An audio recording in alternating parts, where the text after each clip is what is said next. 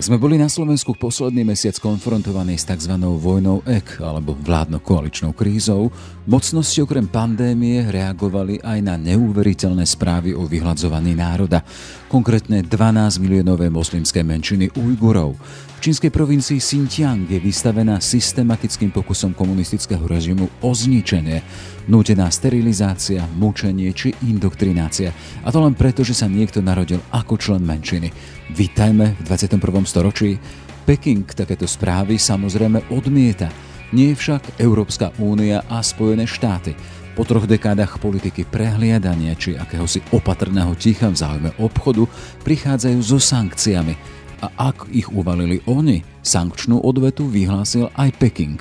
Zasiahla pritom aj Slovensko, a to prostredníctvom europoslankyne Miriam Lexman z mimoparlamentného KDH. My máme široko rozvinuté obchodné vzťahy s Čínou a ja si myslím, že je naša morálna povinnosť e, to využiť na to, aby sme vedeli Čínu príjmeť k tomu, aby tie ľudské práva začali dodržiavať. V opačnom prípade sa stávame morálne spolu zodpovední za to. Treba si uvedomiť, že na našom trhu sú produkty, ktoré vyrábajú títo Ujguri alebo iné iní ľudia držaní vyslovne v koncentračných táboroch. Ako vyzerá genocída v 21.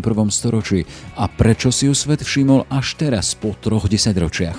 Všímame si menšiny, ktoré máme doma? A ako vyznieva taká vojna EG na slovenský spôsob vo svetle príbehov, v ktorých ide doslova o prežite? Aj o tom v dnešnom Ráno náhlas. Je streda, 31. marec. Moje meno je Jaroslav Barborák.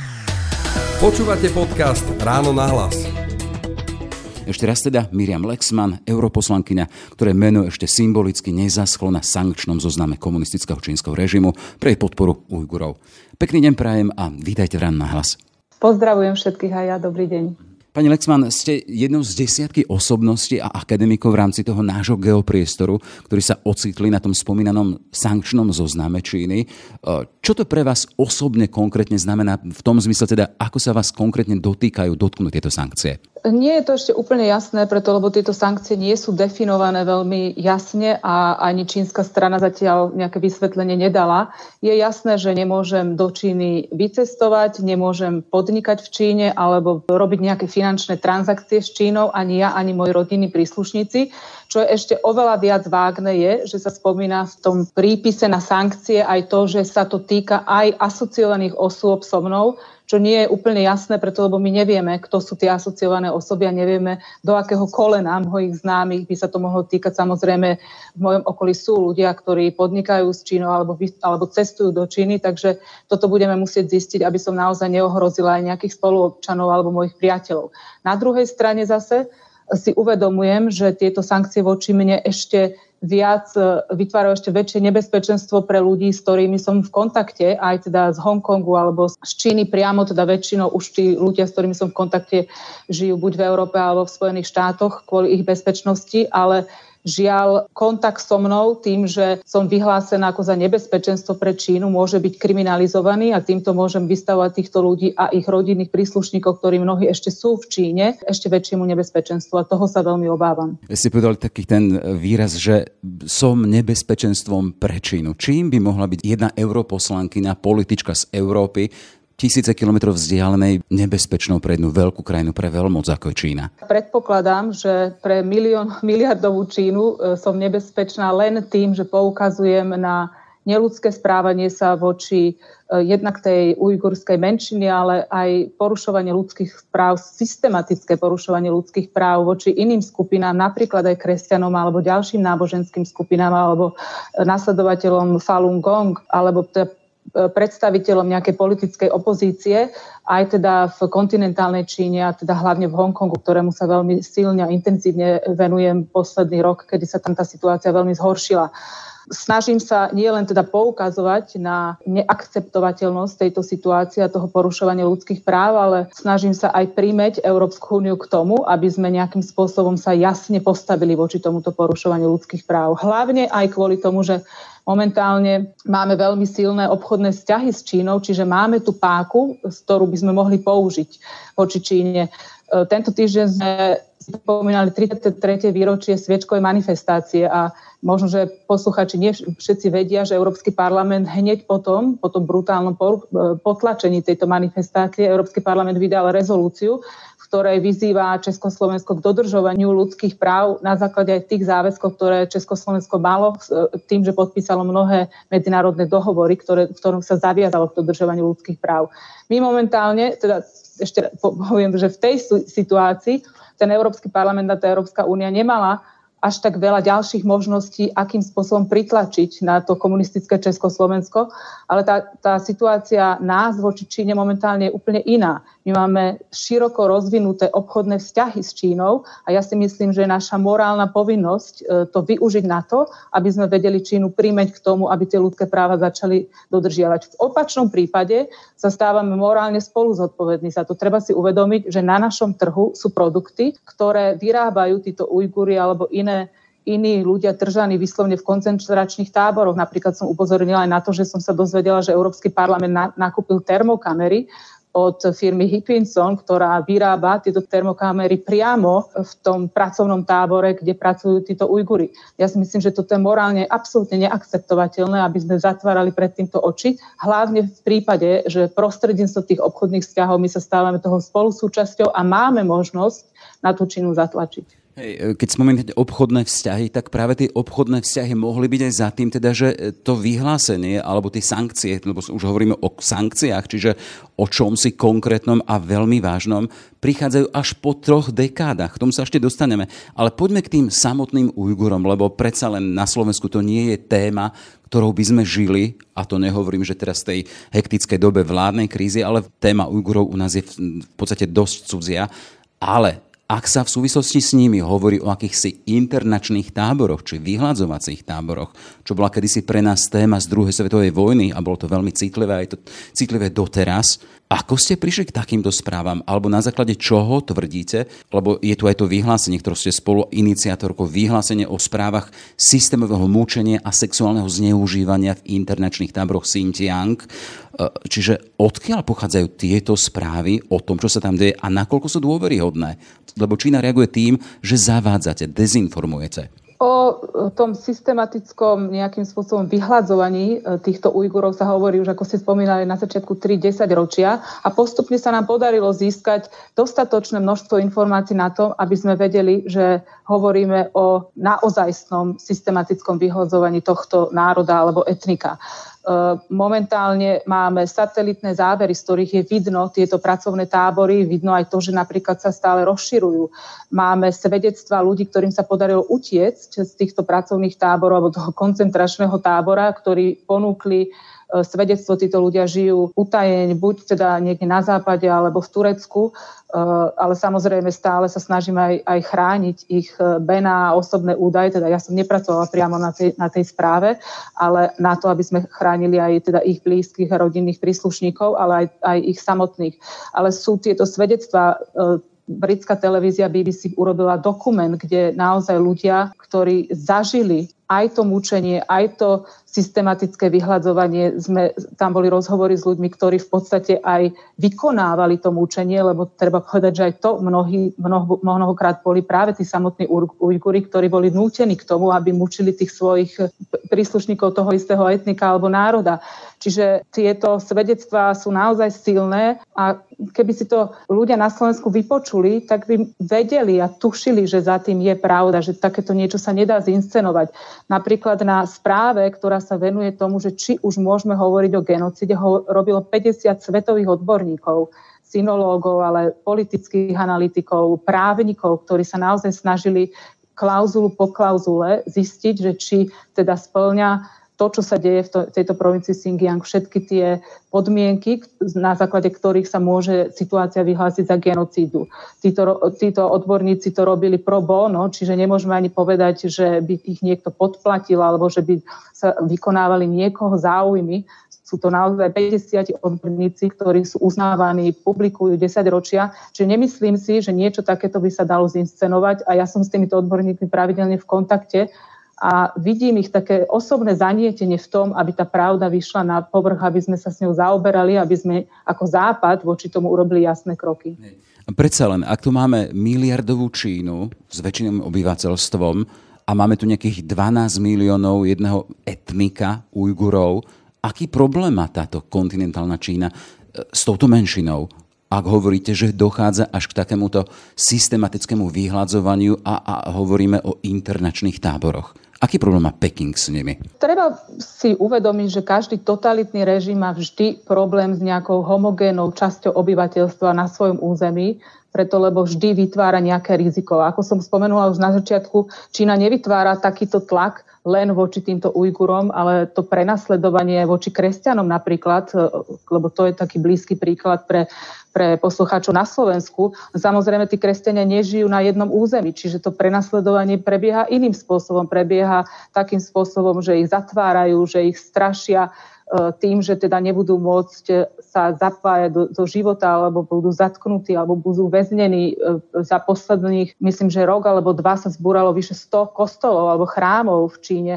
Čiže vieme o, o tých e, svedectvách, akým spôsobom Čína postupuje voči tým nasledovateľom toho hnutia Falun Gong, kde tiež mnohí sú väznení, mučení. Samozrejme, tam to prebieha inak, preto, lebo ako som povedala, tí aj ako tí kresťania alebo tí stupenci Falun Gong nežijú na jednom území, čiže to prenasledovanie prebieha tak, že sa ťažko, ťažko až takto zachytí. Ale tuto ide o vyslovene systematické vyhľadzovanie jedného celého národa, preto lebo to prebieha v tých táboroch, ktoré vidíme teda aj z tých satelitných záberov. E, ja by som to možno že povedala aj na príkladoch zo Sovietskeho zväzu, čo možno naši posluchači, naši spolupčania e, si lepšie aj pamätajú alebo poznajú z histórie. Stalin takisto sa snažil vlastne chrániť ten svoj totalitný režim tým, že rozprášil všetky národy. Jednoducho tie jednotlivé národy, tí ľudia boli popresúvaní hore, dole cez ten sovietský zväz, nemohli žiť na jednom území, boli v podstate rozprášení. Pamätáme si genocidu voči Ukrajine, ten hladomor, ktorý, ktorý Stalin spôsobil. Čiže aj na tomto môžeme vidieť, že totalitný režim sa naozaj snaží tým svojim prístupom rozdeľuje a panuj všetky homogénne skupiny v rámci toho územia, kde to, to, tá totalita panuje, nejakým spôsobom rozložiť. V podstate môžeme to prirovnať aj tomu boju komunistickej strany na Slovensku voči, voči katolíckej cirkvi. To bola tiež homogénna skupina ľudí, ktorí mali, mali svoju hodnotu, mali svoje presvedčenie ktoré teda bolo aj antikomunistické nastavené. Čiže toto vidíme v histórii vždy, takýmto spôsobom sa správajú totalitné režimy a vidíme to aj teraz v Číne. Keď sa vrátime k tým Ujgurom, aby sme mali tú predstavu, keď hovoríme o internačných táboroch, vyhľazovacích táboroch, tie sa týkajú rodín alebo jednotlivých členov tých rodín alebo hlav rodín, lebo čítame o nejakej indoktrinácii, o preškolovaní v školách, čiže hovoríme aj o deťoch?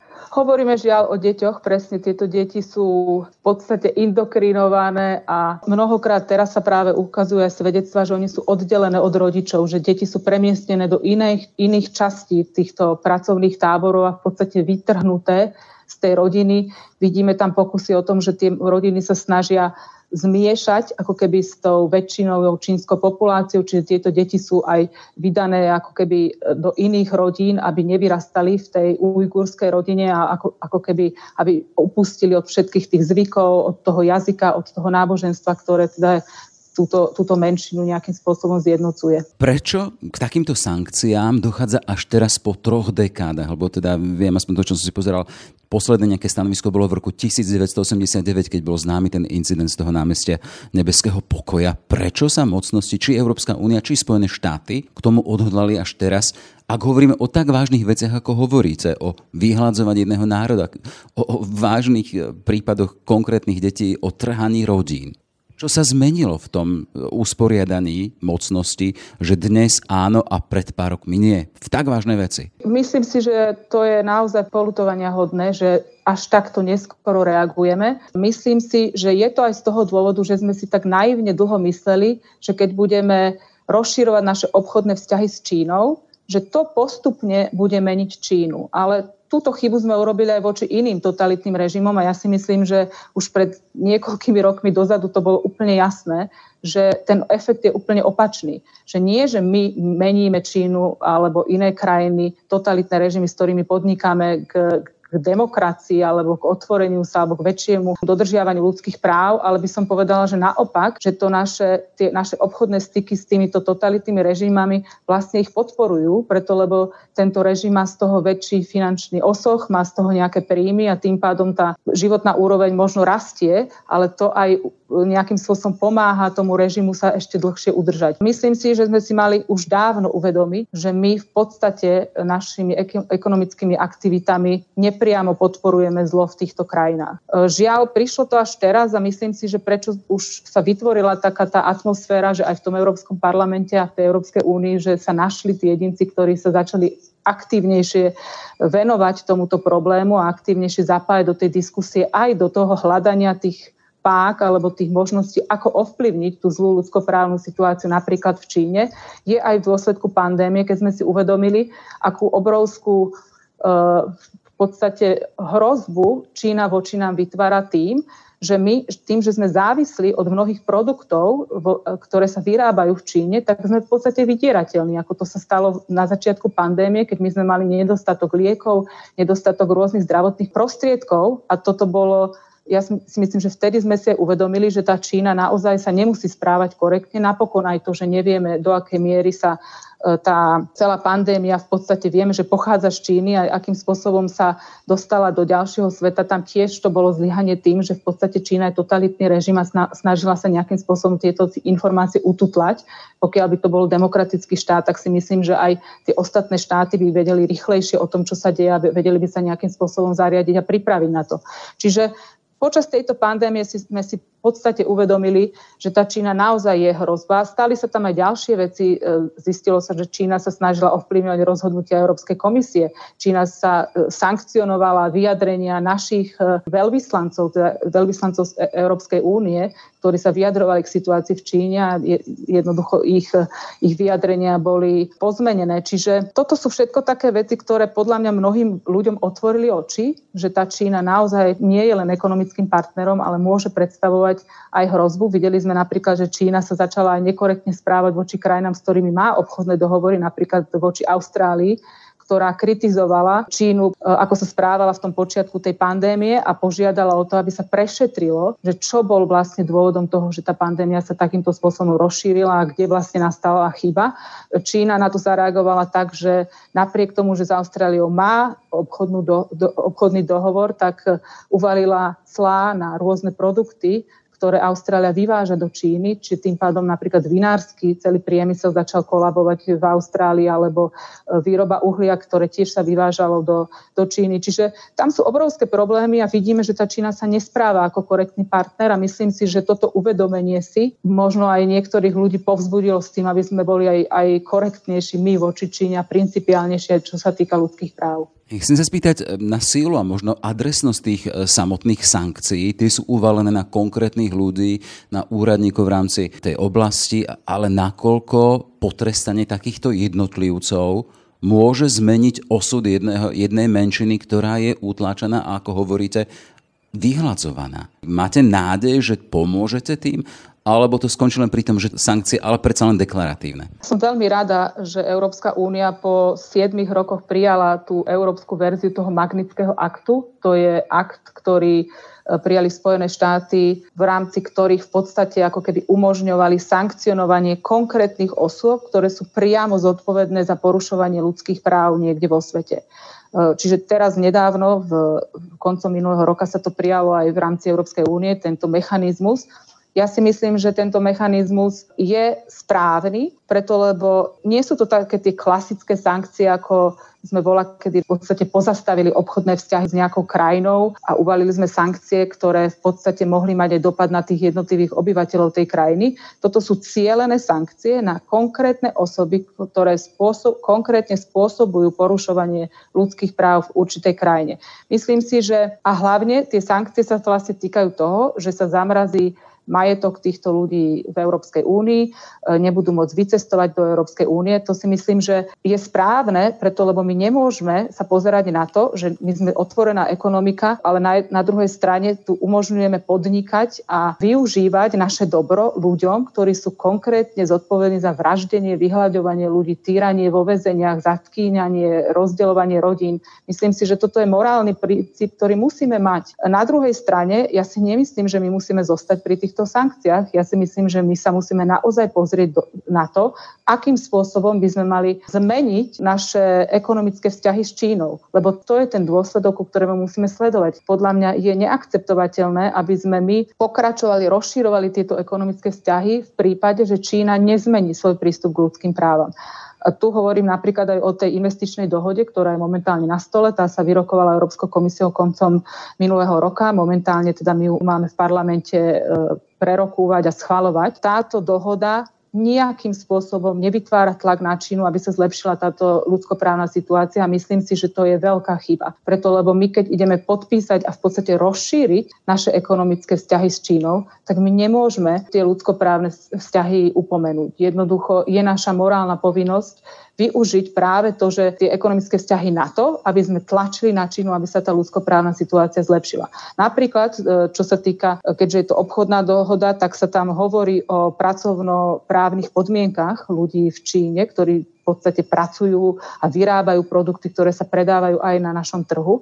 A my sa tam, teda my žiadame Čínu len o to, aby sa tieto vzťahy zlepšili, aby sa tieto pracovnoprávne podmienky zlepšili. Ale my sme mali Čínu zaviazať, aby sa aby sa zaručili minimálne štandardy, na ktorom sa medzinárodná komunita dohodla a jednoducho podľa mňa sme mali žiadať Čínu, aby pristúpila k tomu medzinárodnému dohovoru o tých, o, o tých minimálnych podmienkach e, pracovnoprávnych a až potom by sme mali ako keby podpísať túto, túto, túto investičnú dohodu. Jednoducho si myslím, že ak to tak nie, nie je, tak my upúšťame od tej možnosti, že by sme naozaj zatlačili na Čínu, aby sa táto situácia zlepšila. A tu sa dostávame k bodu a aj v tej otázke tá účinnosť tých samotných sankcií. Vy hovoríte teda, na jednej strane sú tu sankcie, na druhej je pripravená zmluva, ktorá neobsahuje nejaké tlaky alebo nejaké páky, ktoré by to vyžadovali.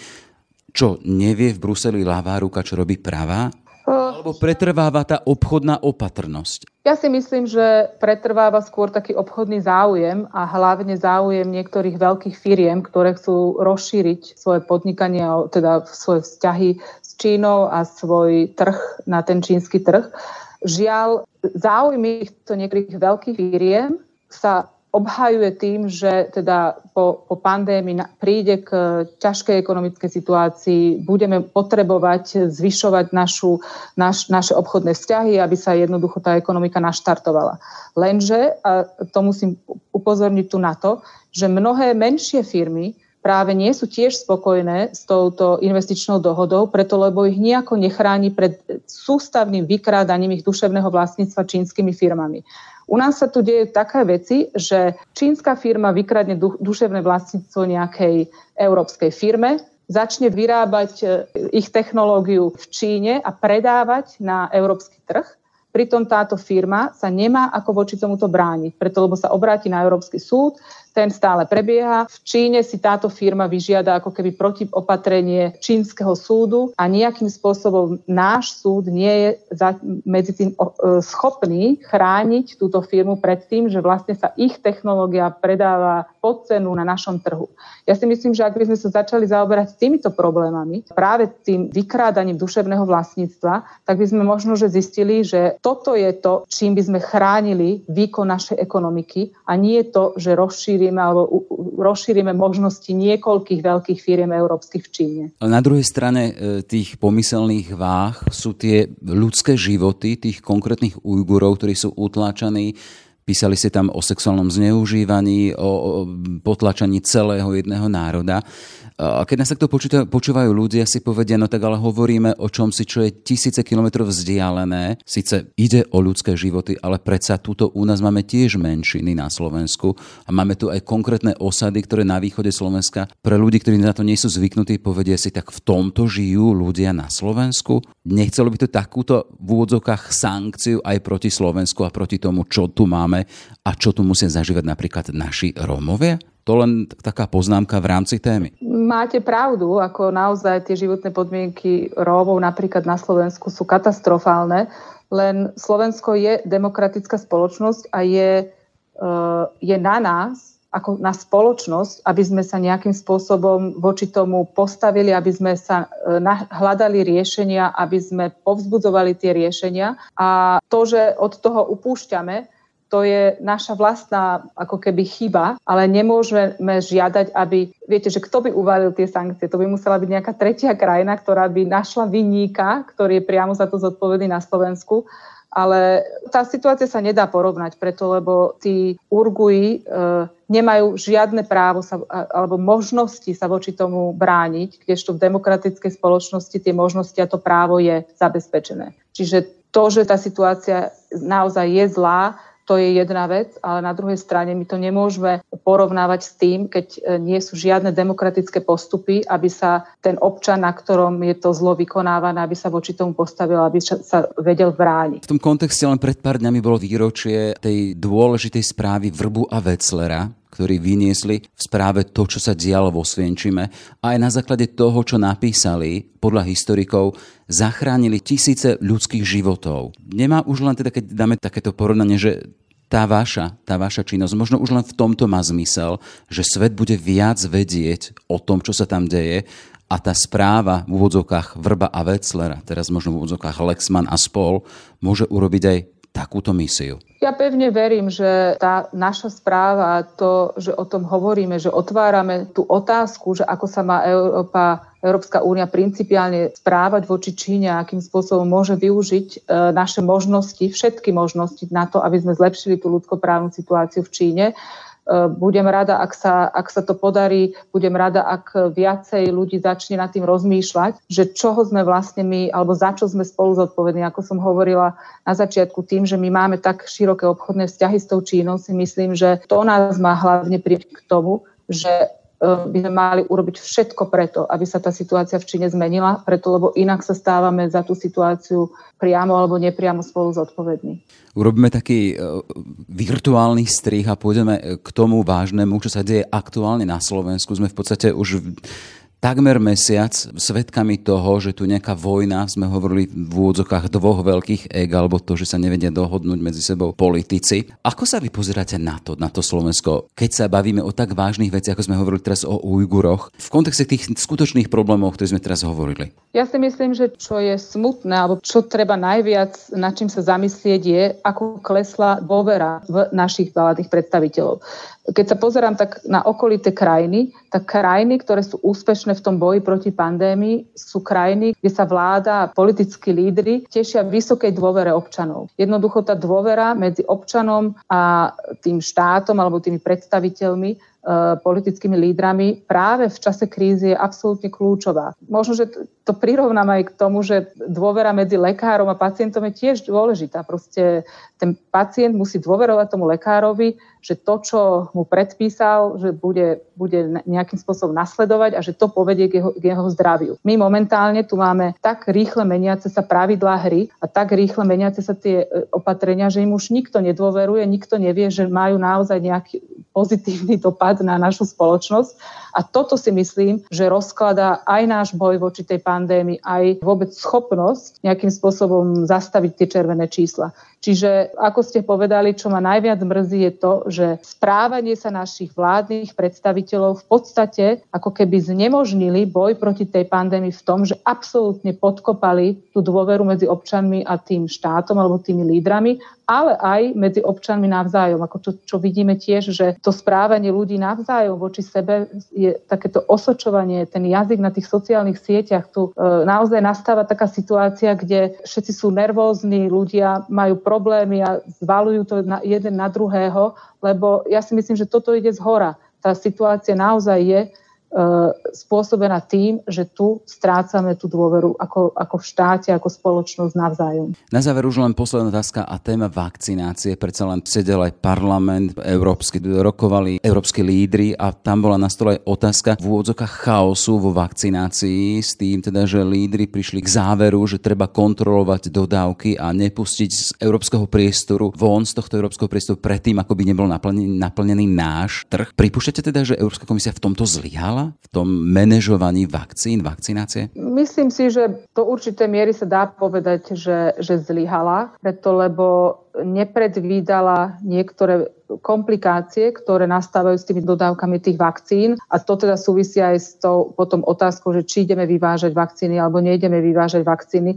Jednoducho ja si myslím, že sa treba sústrediť na praktické riešenia. Ja som viackrát vyzývala aj komisiu k tomu, aby tie zmluvy boli zverejnené, preto lebo my nevieme presne, k čomu sa tie, tie jednotliví dodávateľia tých vakcín zaviazali. To, čo už vieme, a vieme, že teda sa tam zaviazali k nejakým číslam, ale iba ak je to možné. Ja nerozumiem tomu, že prečo komisia, ktorá v podstate vložila, alebo Európska únia, sme vložili stovky miliónov do vývoja týchto vakcín, že keď sme už rokovali o tom, že akým spôsobom e, budú tieto vakcíny zabezpečené na náš trh, že sme nehovorili o konkrétnych výzvach tohto zabezpečenia. Prečo sme nehovorili o tom, že bude treba rozširovať tú výrobu, čo sa už teraz deje, lenže už je to pomerne neskoro. To sa malo, o tomto sa malo začať hovoriť na jar.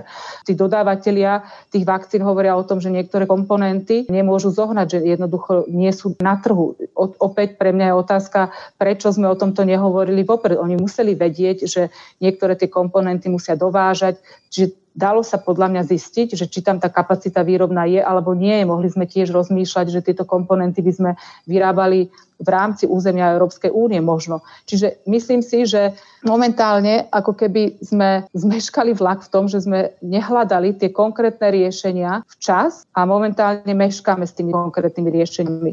Na druhej strane e, si myslím, že už veľa vecí sa prenastavuje a že teda mali by sme zabezpečiť e, nejaký ľahší priebeh tých dodávok. Samozrejme, medzi tým sa aj schválila ďalšia vakcína, ten Johnson Johnson. Tá vyzerá, že začína dodávať už čoskoro prídu tie prvé dodávky.